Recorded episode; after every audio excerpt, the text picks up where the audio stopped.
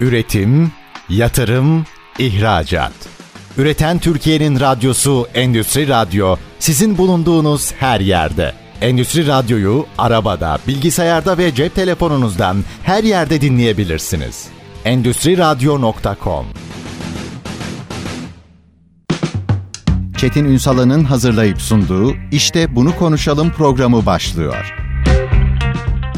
İşte bunu konuşalımdan merhabalar. Türkiye'nin gerçek gündeminde birlikteyiz efendim. İşletmelerimiz ekonomi nasıl dönüşüyorsa işletmelerimizin de aslında dönüşümü gerekiyor. Fakat dönüşebilmek için aslında fotoğrafı görme, gördüğünü anlama, anladığını yönetme ve yarına ilişkin bir projeksiyon ortaya koyması gerekiyor. Şimdi biz bugün bunu konuşacağız. İşletmelerde bugünü anlama, bugünü yönetme ve ileriye bakmayı. Çok kıymetli bir konuğumuz var. Nasıl bir ekonomi gazetesi yazarı Rüştü Bozkurt bizlerle birlikte. Ben izin verirseniz her zaman hitap ettiğim gibi edeceğim. Abi hoş geldiniz. Hoş bulduk. Abi işin sırrı burada galiba değil mi? Bir kere durumu görme, sonra onu analiz etme ve yarına ilişkin bir projeksiyon çıkarma. Bir kere bunun önemini biraz açabilir misiniz bize? Önce bizi dinleyen bütün dostlara selamlar olsun. Var olun. İyi akşamlar olsun, iyi günler olsun, iyi gelecekler olsun. İnşallah. Herhalde işe insandan başlamak lazım. Eleştirebiliriz. İnsanın kendini çok abarttığını söyleyebiliriz. Bir karıncıdan bir insanın farkı olmadığı halde insana fazla aşırı değerlendirilmiş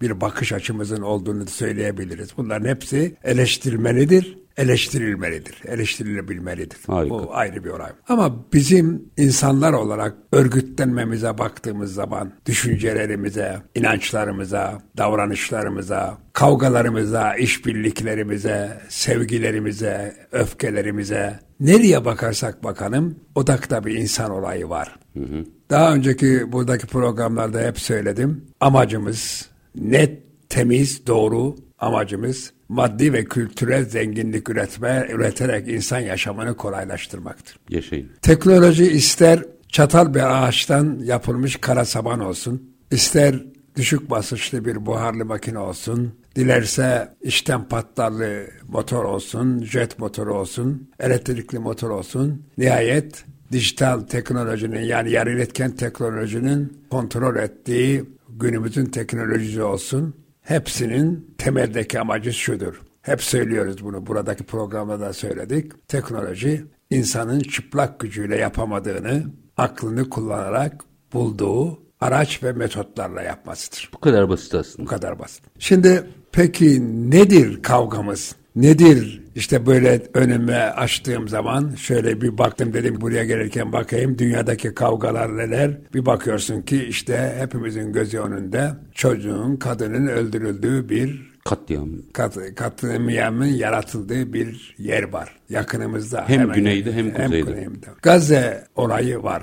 Hemen kuzeyimizde Ukrayna'da bir ili çok aşan bir savaş var. Azerbaycan'la Ermenistan arasındaki savaş daha yeni yeni toparlandı ama henüz bitmiş sonuca ulaşmış değil. Doğu Kongo'da çatışmalar sürüp gidiyor. Tigray'da anlaşmazlıklar, Yemen'de sorunlar, Haiti'deki başkaldırılar, Çin'de Tayvan'ın ilhak etme sorunu, Doğu Akdeniz'de gerginlikler, Myanmar'da Rohingya denen yerde bir milyona yakın Müslümanın düşünceleri nedeniyle, inançları nedeniyle sürgün edilmeleri gibi bir türlü olay var.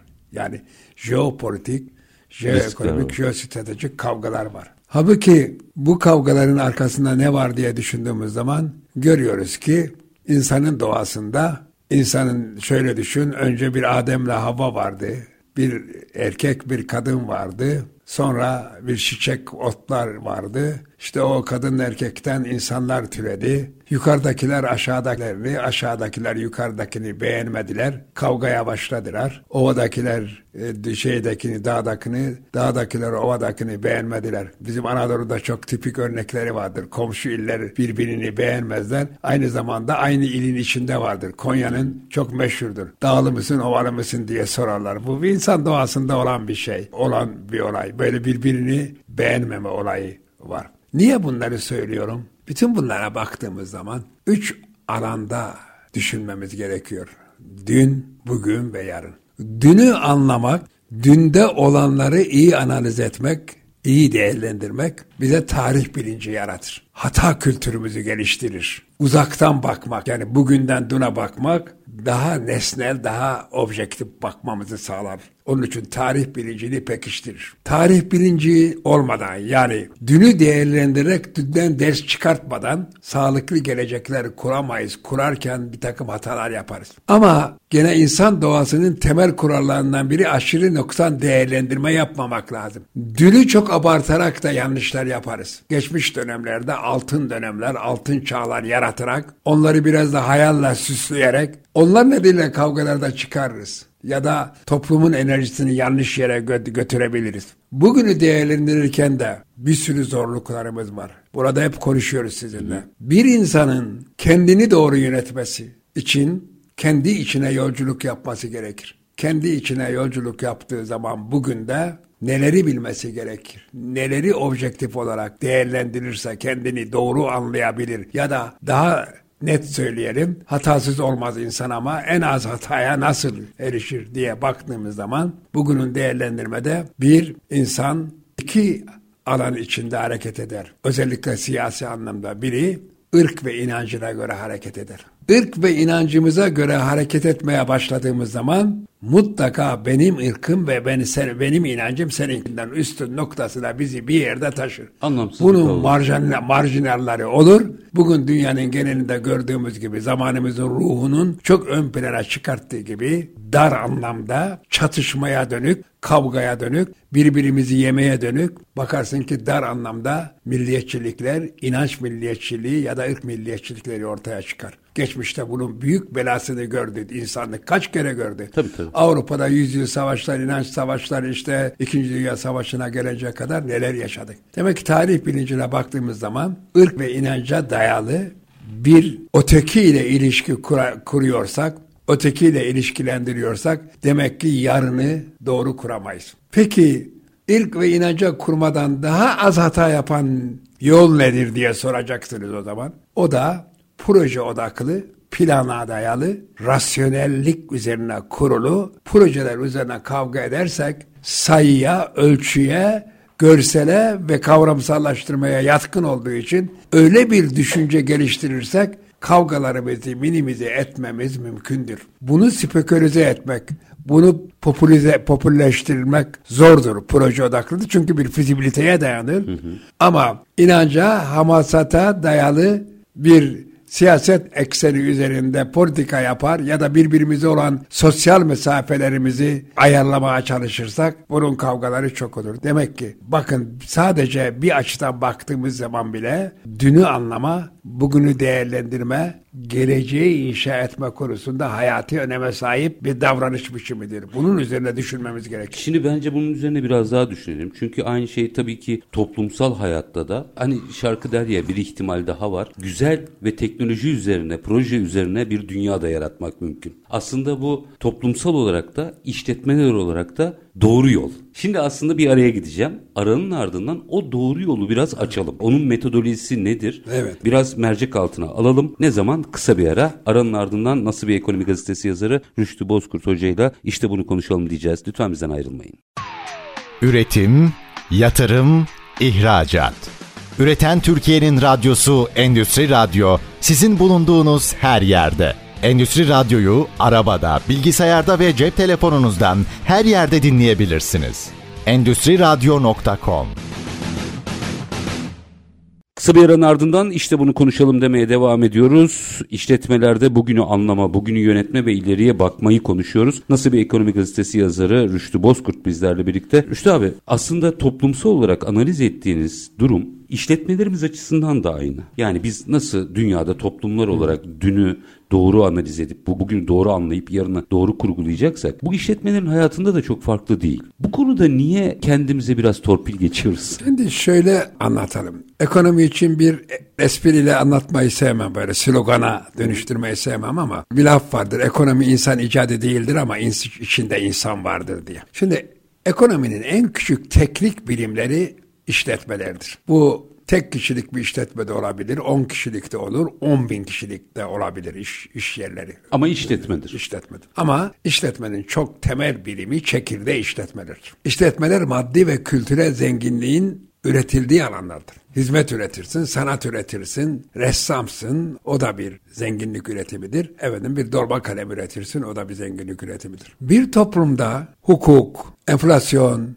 devalüasyon, faiz, oranları, borsa iniş çıkışları, borsadaki fiyatların oluşumları bunlar ne çok önemlidir. Önemli şeylerdir. Bunları bilmek, bu dengeleri kurmak kuşkusuz o toplumda geleceğe güvenle bakmanın araçlarıdır. Ama siz ne kadar ustaca makro dengeler oluşturursanız oluşturun, işletmeler ölçeğindeki insanlarınız o makro dengeleri bilme anlama ve anlamlılığı konusunda eş düzey bilgiye sahip değilse orada işletmelerin israf içinde olmamaları mümkün değildir. Müthiş bir tanım. Şimdi Türkiye'de COBİ'lerin anlatılmasında emeği olanlardan biri de benim yıllar oldu. 1980'li yılların ortalarından beri COBİ'leri anlatırken. Artı zaman zaman hepimiz hata hakkını yaptık. teslim edeyim. Oturduğu yerden değil Anadolu'nun dört bir köşesinde. Dört bir yerden. Abarttığımız dönemler oldu. İşte küçük güzeldir gibi. Küçük güzeldir ama değer üretmeyen küçük güzel değildir. Değer katmayan bir küçük güzel değildir. İşletmeler de öyle. Bir işletme eğer değer katmıyor da senden de onu teşvikle hazine malından besliyorsan kolektif hakkı ona veriyorsun demek. Yani değer katana Tabii, haksızlık Değer katana ve değerin kattığı değeri büyüteni geliştirirsen, ilerletirsen gelişirsin. Yoksa gelişemezsin. Şimdi bunu niye söylüyorum? Şunun için söylüyorum. Bir ülkenin işletmelerinin yönetiminin dünü iyi anlamıyor, bugünü iyi değerlendirmiyorsa yarını iyi kurgulaması mümkün değil. Maalesef bu hem geleneksel konvansiyonel medya hem de yeni medya mecralarında işletme yönetimiyle ilgili çok fazla tartışma yok. Maalesef. Hatta bana göre gelmiş geçmiş en büyük işletmeci Peter Drucker Nobel alamamıştı. Böyle bir garipliği var. Halbuki ben de diyorum ki şurada küçük bir radyo istasyonunun doğru yönetmezseniz oradan katma değer üretemezsiniz. Yani buraya gelirken çağıranlar ve dinleyenler, anlatanların bir ana fikrinin olması lazım. Bir merkez düşüncesinin olması lazım. Bu bir. İkincisi bir sistematiğimizin olması lazım. Bugün de burada niçin varız biz?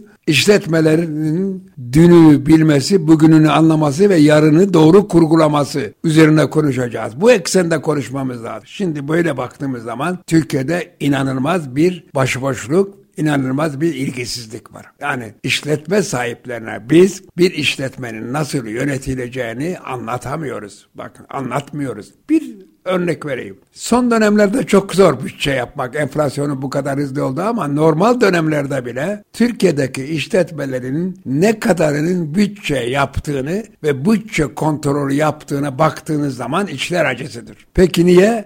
Çünkü biz o işletmelere iş bütçe yapmasını engelleyen bir sürü faktör var. Bunlardan biri kayıt dişilik. Hı hı. Kayıt dişiliklerin bu kadar arttığı, enflasyonun bu kadar arttığı ve kayıt dişiliği bu kadar beslediği bir ortamda işletmenin, o küçük işletmenin özellikle sahibine bütçe yap dediğiniz zaman sana boş boş bakar. Şimdi bütçe yapmadan, bütçe kontrolü yapmadan yani gelirine, giderine, pazarına, müşterisine tedarik zincirine, değeri yaratma zincirine ve onun içinde tedarik zincirine hakim olmadan, süreçleri baştan başa bilmeden, bugünün yani bugünü anlamak için gerekli olan bunlar işletmenin bunları anlaması lazım. Anlamadan e, geleceğe doğru nasıl doğru yönetim yapar ya da bugünü nasıl kurtarır? Peki bunu niyetlerinin nasıl bir yol izlemesi lazım? Şimdi bunu toplumların tartışması lazım. Tartışmamız lazım. Mesela anlatılır. Macaristan bir dönemde çok anlatırım örnek veririm bunu. Çok matematikçi çıkarmış. Hmm. Çünkü oradaki mahallenin ruhu, zamanın ruhu mahallenin hareketi matematiği o kadar önüne hale getirmiş ki herkesin koltuğunda bir defter matematik problemi çözüyor. O da tabii matematik problemlerini çıkartmış. Şey çok önemli. Toplumun hem zihinsel hem teknik hem sosyal becerileri gelişebilen potansiyel olan insanlarını ortaya çıkartmak çok önemli. İşletme yönetimi için de çok önemli. Şimdi bir örnek vereyim. Geçen hafta Okşayan gazetesinde Okşayan gazetesinde Friedman, Jonathan Friedman'dı. Bir yazı yazdı. Orada bir atıf yaptı. İsrail'de bir profesör araştırma yapıyor. İsrail'de bir profesör. Yüzde yirmi bir Yahudi hiç layık eğitim almamış. Tamamen o hahamların çemberinden geçmiş bir yüzde yirmi üç nüfus oluşturuyor. Yüzde yirmi bir de Arap ve diğer milletten oluşan kaynakları yetersiz olan devlet okullarında yetişen var. Yani yüzde 43'ü layık, rasyonel düşünceden uzak bir toplum var. Orada o zaman Netanyahu gibi bir adam gelip iktidar olabiliyor ya da başka yerde ya da Amerika'da da bu işte Trump'ın olması gibi. Şimdi bu çok tehlikeli bir olay. O çünkü oradaki adam aklını emanet etmiş adam bir şeye bir inanca fazlaca etmiş aşırı inanan adamı. O kendinin kendinden başkasını görmüyor. Şimdi buradan nereye geleceğiz? Eğer siz işletmelerinizi eğitirken özgür düşünce, kendini eleştiri, kendini hata yapa hata hata yapmanın insanın doğası olduğuna inanan bir zihniyet geliştiremezseniz orada o işletmenin sahibi bir müddet sonra başarılıysa kerameti kendinden kabul ederek varsayımlarını sorgulamıyor. Halbuki dünyanın en önemli bilim insanları kanıtlıyorlar ki bir işletme kötü yönetildiği için batmaz. Varsayımları kabul ettiği varsayımlar geçerliliğini yitirdiyse o zaman batar işletmeler. Hmm, çok kritik. Şimdi biz işletmelerimizde sorgulama geleneği olmaz. Mesela son zamanda Türkiye'de bazı büyük firmaların sahipleri ya da profesyonelleri o firmalarla ilgili hatıralarını yazıyorlar. Bir bakıyorsun ki her şeyi iyi yazıyorlar. Sanki ekonomi tornistansız bir gemiymiş gibi. Hiç hep ileriye gidermiş. Halbuki geriye gitmemezmiş gibi yapıyorlar. Halbuki hayat başarılı ve başarısızlıkların toplamında pozitif sonuç veriyorsan odur. Müthiş. Ama sırf başarılarını anlatırsan, başarısızlıklarını anlatmayan bir iklim yaratırsan o zaman da işletme sahipleri onların şu kadar aldı, şu kadar sattı diye yazarsan abi olursun. Seni seve severler ama sen onun gerçek dostu olarak eleştirirsen seni sevmezler. Onun için Mevlana'nın bir sözünü hatırlatmak isterim burada. Gerçek dostu olanların aynalara ihtiyacı yoktur. Eleştiri o kadar önemlidir. Bizim kültürümüzün derinliklerinde de vardır eleştiri. Yani ben yani Türkiye'de işletmelerin bugünü iyi anlayabilmeleri için dünle gerçekten yüzleşmeleri gerekiyor. Dünle yüzleştiği gibi bugünle de yüzleşecek. Bugünle yüzleşmenin en önemli olay şudur. Bir işletme sahibi yıl sonunda sadece aldığı sonuçları anlatıyorsa ben ona inanmam. Ama bir işletme sahibi yıl başında öngördüğü sonuçlar ile yıl sonunda ulaştığı sonuçlar arasındaki deneysel mesafeyi anlatarak işe başlıyorsa böyle bir özgüven gösteriyorsa o işletme geleceğe hazırlanan işletmedir. Bir daha anlatmak istiyorum burayı. Çok kritik. Bunu bir daha anlatmak istiyorum. Sevgili dinleyiciler içinde işletmecilikle ilgili olanlar varsa bu konuyu lütfen eleştirsinler de bak şunu diyorum. Bakın bir işletmenin yöneticisi sadece şu kadar ihracat yaptım, bu kadar adam çalıştırıyorum, bu kadar büyüdüm, bu, kadar o 100 tane ülkeye ihracat yaptım gibi anlatıyor da. Yıl başında neyi hedefledi? Yıl sonunda neyi gerçekleştirdi? Bunun bir aradaki makasını anlatmıyor. Buradaki sapmayı, ileriye doğru gelişmeyi de, geriye doğru kalmayı da anlatmıyorsa o yarım yamarak anlatıyordur. Bütünsel anlatmıyordur. Bizim ülkemizdeki işletmelerde geleceği kurgulamak için böylesine bir işletmeye bakış açısı geliştirmemiz gerek. Yani, yani benim yılbaşında bir hedefim olmalı. Tabii. Yıl sonunda ne yıl kadar yaptım, oturacaksın. Yapmadım. İlla çok böyle kapsamlı değil bir, bir bütçen olacak. Tabii. Diyeceksin ki benim imkanlarım bunlar, kısıtlarım bunlar, fırsatlarım bunlar, tehlikelerim bunlar. Bunlar arasında kuracağım dengede ben var olan şu talebin şu kısmını karşılayacağım diye bir hedef koyacaksın. Yıl sonuna geldiği zaman Çekim bu hedeften ne kadar aldın? Bunu da açık ortamlarda, önce kendi işletmende, sonra o işletmenin çevresinde açık ortamlarda tartışma özgüvenin yoksa, kol kırılır yen içinde mantığından kurtulamıyorsa, yahu bunu söylersek istismar edilir, müşterilerimizi kaybederiz diye korku içindeysen, açık olmaktan korku içindeysen, bir müddet sonra kendine söylediğin söylediğin yanlışlara, yalanlara kendini inandırırsın. Tehlike de orada ve başlar zaten. O zaman tehlike başlar. O zaman varsayımların geçersiz hale gelir. İşi doğru yönettiğin halde işi tehlikeye sokmuş olursun. O bakımdan ben bir daha altını çiziyorum. İşletmeler kötü yönetildiği için batmaz. İşletmeler varsayımlar yani günü belirleyen tedarik zincirinden finansman araçları ve erişebilirliğine kadar hepsini bir ele tartışarak ondan bir model çıkarak zihni model çıkararak bu zihni modelden kendi için en büyük fırsatı yaratanı belirleyerek bundan bir bütçe yapıp ve bu bütçesini uygulayan uyguladıktan yıl sonunda da nerede doğruya yapabildim nerede pozitif aşmam oldu nerede hedeflediğimi gerisinde kaldım geri gerisinde kaldığım hedeflerin niçin gerisinde Ha, kaldım niçin? diye, niçin gerisinde kaldım diye sorgularsa kendi yanlışını gören, kendi hata kültürünü zenginleştiren olur. Yani işletme sahibi yanlış yapmam diyorsa o şu anlama gelir. Ben gelişmek istemiyorum. Müthiş. Ben ileriye gitmek istemiyorum anlamına gelir. Bunu manşete attım. Araya gidiyorum. Ayrıca şeffaflık yani civarıyla da bunu paylaşması çok önemli. Bunu vurguladınız. Şeffaflık kredibildir, kredibilitedir. Güven Onu- yaratır. Güven yaratır. Onun altını çizelim. Devam edeceğiz. Peki bununla yüzleşti. Sonra ne yapması gerekiyor? Geleceği kurgularken minik bir ara. Aranın ardından nasıl bir ekonomi gazetesi yazarı Rüştü Bozkurt'la konuşacağız. Lütfen bizden ayrılmayın. Üretim, yatırım, ihracat. Üreten Türkiye'nin radyosu Endüstri Radyo sizin bulunduğunuz her yerde. Endüstri Radyo'yu arabada, bilgisayarda ve cep telefonunuzdan her yerde dinleyebilirsiniz. Endüstri Radyo.com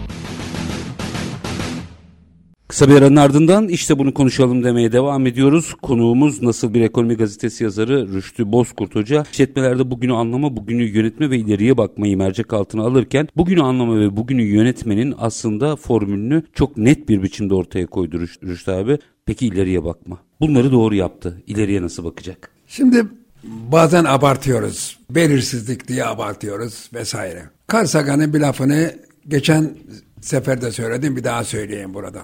Yeryüzünde, evrende hiçbir şey değişmeseydi, her şey aynı kalsaydı bilime ihtiyacımız olmazdı, bilim diye bir şey olmazdı. Ama her şey o kadar çok değişseydi, o kadar kaos olsaydı ki hiçbir şeyi anlamak mümkün olmasaydı gene bilim olmazdı. Ama Einstein deyimiyle bugün doğanın gerçeğe karşısında bilim diye, bizim bilim diye bildiklerimiz saf ve çocuksudur ama elimizdeki en değerli araç da odur. Demek ki bilim diye bir araç var. Bu bizim bugünü anlamamıza, yarını kurgulamamıza yarayan bir araç. Şimdi bu odaktan baktığımız zaman birincisi eğilimleri iyi bilmek lazım. Bu eğilimler nedir? İşte demin söyledim. Jeoekonomik konular. Çin'le Tayvan arasındaki problem. Ukrayna savaşı. Gazze savaşı. Efendim Afrika'daki bir takım savaşlar. İran'da Amerika'nın oynadığı oyunlar. Afganistan'daki oyunlar. Ya da ABD Çin bunlar gibi. bunlarla ilgili bilgilerin yüzde 98'i açık bilgi.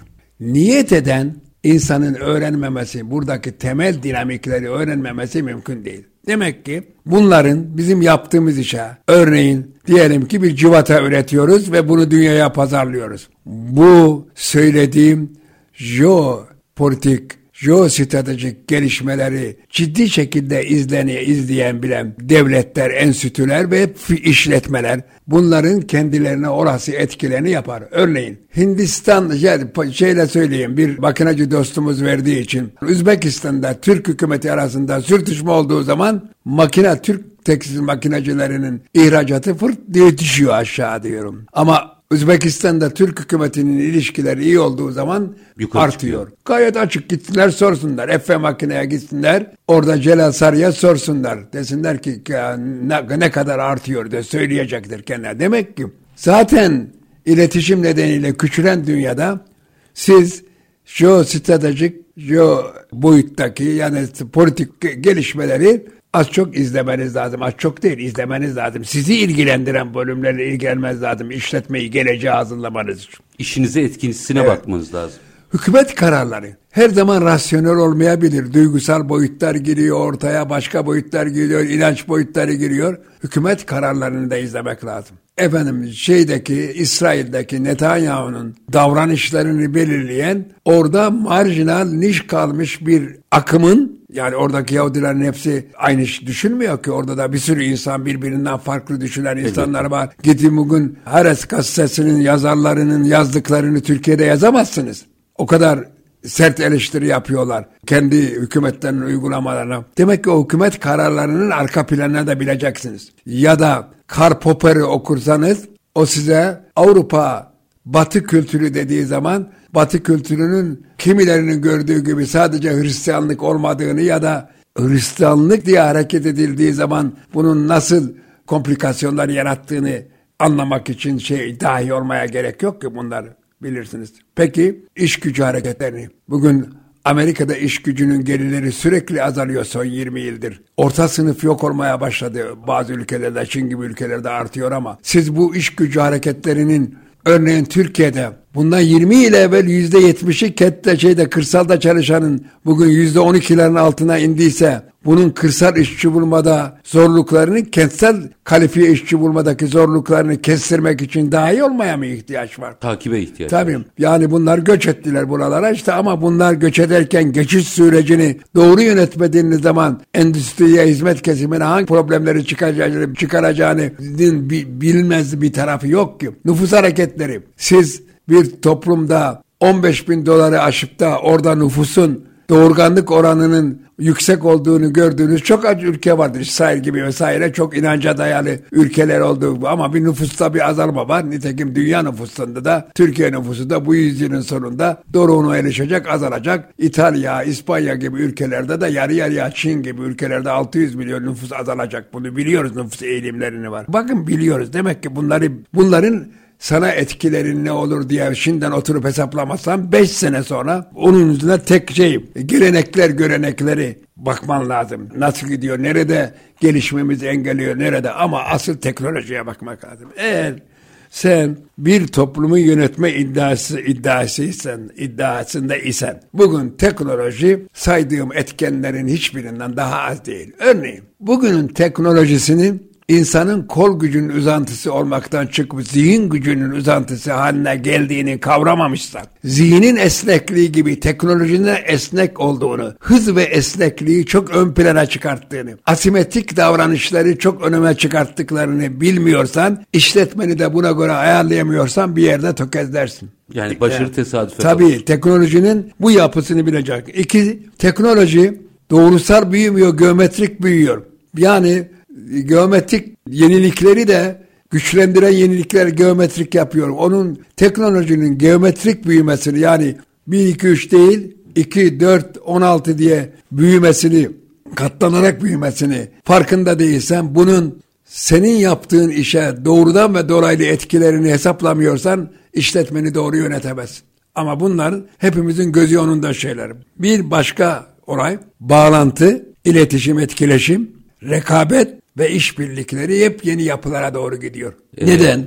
E, çünkü şu için e, Rüştü abi buyurun. Çünkü yeni iletişim teknolojileri dünyayı küçük bir yer haline getirdi. Yani bugün dünyadaki işbirlikleri yapmak için illa Brezilya'ya gitmen gerekmiyor. Oturuyorsun, oturduğu yerde yapıyorsun. Ankara'da haber al, böbrek nakli yaparken aynı anda kendisi gibi 10 tane değişik yerdeki şeyle işbirliği yapabiliyor. Uzmanlar. Yani uzman birimlerle işbirliği yapabiliyor. Yani görüntüyle birbirine bilgi aktararak yapıyor. Demek ki bunun işletmelere de etkisi var. Önümüzdeki günlerde yapay zeka diyoruz. Bak bu başka şey. Tam da bu noktada bütün tarih boyunca, insanlık tarihi boyunca teknoloji insanların performansını artırıyordu. Daha kuvvetli yap, daha derinlere gidiyor, daha yükseklere uçuruyordu. Bu sefer ilk defa yapay zeka ile yerini almaya aday insanın. Sen yapay zekanın benim iş yerime nasıl etkili olacağını hesaplamıyorsan yarın bir gün yapay zekanın yarattığı fırsatları değerlendiremez her gelişme, her gelişme ne kadar fırsat yaratıyor o kadar tehlike yaratır. Sadece te- tehlikesini görüp oraya abanır. Tabii. Yarattığı fırsatı göremezsen öyle bir bakış açın olmazsa ve o zaman demek ki şey yapamazsın. Bakın bütün bunlar gelir. Eğer sen doğru yönetmek istiyorsan net bilgi, etkin koordinasyon ve odaklanmayı becerebilmelisin. Bir daha tekrarlayın. Net abi. bilgi, etkin koordinasyon odaklanma. Kendi işinle ilgili net bilgi sahibi olman lazım ki işletmeyi geleceğe götürebilesin. Yani eğer net bilgin yoksa bir başkası bugünlerde bilgiler bu kadar yaptığı zaman işte bu sene şey Cambridge sözlüğü halüsinasyon, halüsinasyonu kavramını öne getirdi. Eğer kulağa dayalı bilgilere inanıyorsan, o bilgileri deneyimleri zenginleştirmek ya da o bilgileri çek etmek gibi bir alışkanlığı yoksa çok abartılı hareketler yaparak işletmeni çıkmaza sokabilirsin. Daha böyle 15'te 20 tane size neden anlatabilirim ama burada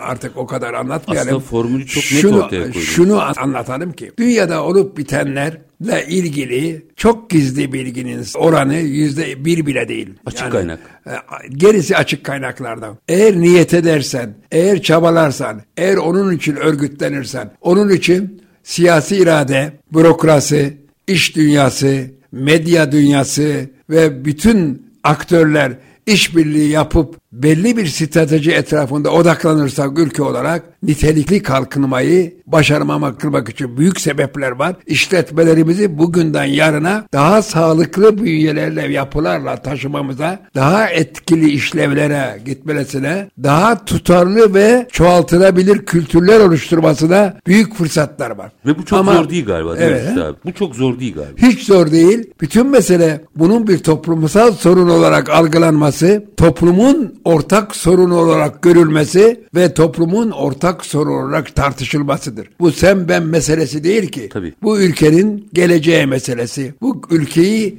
daha ileriye taşıma sorunu. Yani teknolojinin niteliksel değişmesiyle ilgili ben oturduğum zaman hiçbir nota bakmadan size 20 tane niteliksel gelişme sayarım teknolojinin. O 20 tane niteliksel gelişmeyi bilmeden, onların olası etkileri üzerinde kafa yormadan peki ne yapacağız? Onun için bugünkü yazımın başında kullandım. Neye sahip olduğunuz önemli değil. Sahip olduklarınızda ne yapacağınız önemli. Bence çok vurucu. Evet. Yani aslında e, biz hep sahip olabildiklerimiz veya olacaklarımızın üzerinden e, kurguluyoruz. Tabii, Ama siz diyorsunuz ki bugün önünde ne var? Onunla ne yapabilirsin? Tabii, Ona bir bak. Bugün önündekini anlıyor musun? Ona kafa yoruyor musun? Yoksa televizyonlarda sabahtan akşama kadar onun efendim ondan duyu ona çevir ondan duyu. Ben şu soruyu bütün işletme yöneticilerinin sorması lazım. Bir gün akşama kadar dinledikleri televizyonun, dinledikleri radyonun, katıldıkları toplantının sonunda bugün ben işime değer katacak ne öğrendim diye sormaları lazım. Eğer değer öğretmeyen bir toplantı yapılıyorsa, popülist bir takım laflar, ciddi fikirleri yerine sloganlar koyan konuşmalar yapılıyorsa o konuşmacıya demesi lazım. Ey arkadaş. Vaktimi çalıyorsun. Sen bana diyorsun sen bana bana buraya finansman anlatmaya geldin. Benim finansman erişirleri, erişebilirliğimin artırmak için benim hangi taktik strateji ve operasyonları yapmam lazım diye sorması lazım. O bilgiyi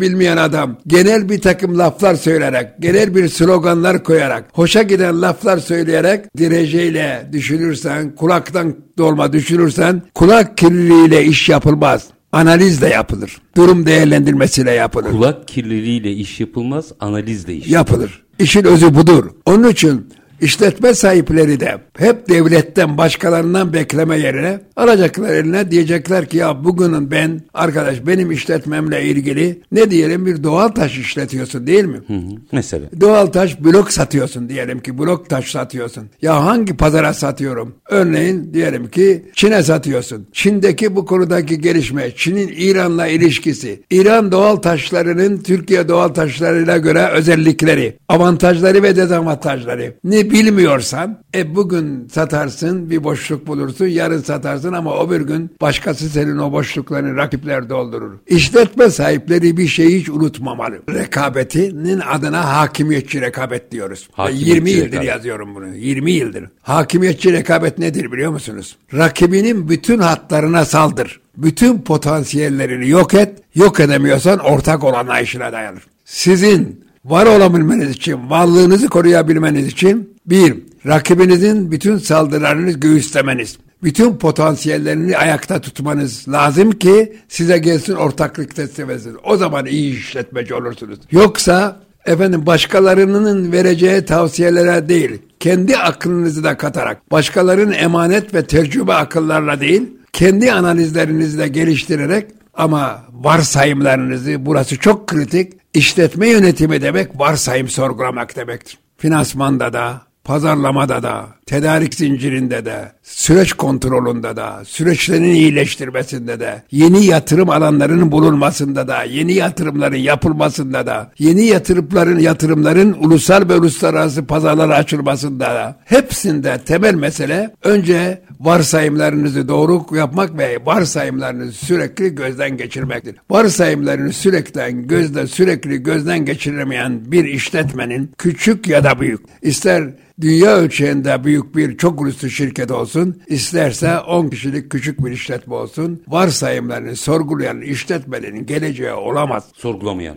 Evet, sorgulamayan işletme. Rüştü abi çok çok teşekkür ediyorum. Yani e, müthişti. Hem saptamalar hem yol haritası hem de bir bakış açısı ortaya konması açısında bence e, çok iyi. Detayları bu arada Rüştü abinin işletmelerde bugünü anlama, bugünü yönetme ve ileriye bakma yazısında da görebilirsiniz. Bugün vaktim kalmadı. Bitti sürem ama bir gün özel Suna Yakın'la yaptığınız röportajlar dizisi var. Oyun, oyuncak ve endüstri, Endüstri ilişkisini ilişkileri. bir gün yine sizi burada ağırlayıp onu konuşmak Suray isterim. Bey'i çağırın. Hatta ikinizi birden alırız belki de. Yok, ben, yani bence kendisini çağırın gerçekten. Bana göre çok yararlı şeyler söylüyor. Yani hem müzecilik açısından hem de oyuncak endüstri açısından felsefesi olan, felsefesi olduğu için de tam doğru ve temiz önerilerde bulunan bir zihne sahip. O bakımdan Bir gün bence bir burada. program yaparsan İşte bunu iz- konuşalım. da ağırlayalım. izleyicilerimiz için, dinleyicilerimiz için çok bütün dinleyicilere sağlıklar diliyorum. Bütün dinleyicilerime esenlikler diliyorum. Umarız ve dilerim ki gelecek günler çok daha iyi olur ama gelecek günlerin iyi olması bizim ellerimizdedir, başkalarının ellerinde değildir. Saygılar sunarım. Bir mukabele Rüştü abi çok çok teşekkür ediyorum. Efendim bugün bir duayeni ağırladık sizde. Çok keyifli olduğunu tahmin ediyorum. Ya ben keyif aldım. Umuyorum siz de almışsınızdır ama not defterine düşenler açısından da çok kritikti. Keyfin ötesinde de kritik ve hayati uyarılarda bulundu. Nasıl bir ekonomi gazetesi yazarı Rüştü Bozkurt'tu bugün konuğumuz. Biz her zamanki gibi bitirelim. İşinizi konuşun, işinizle konuşun. Sonra gelin işte bunu konuşalım. Hoşçakalın efendim.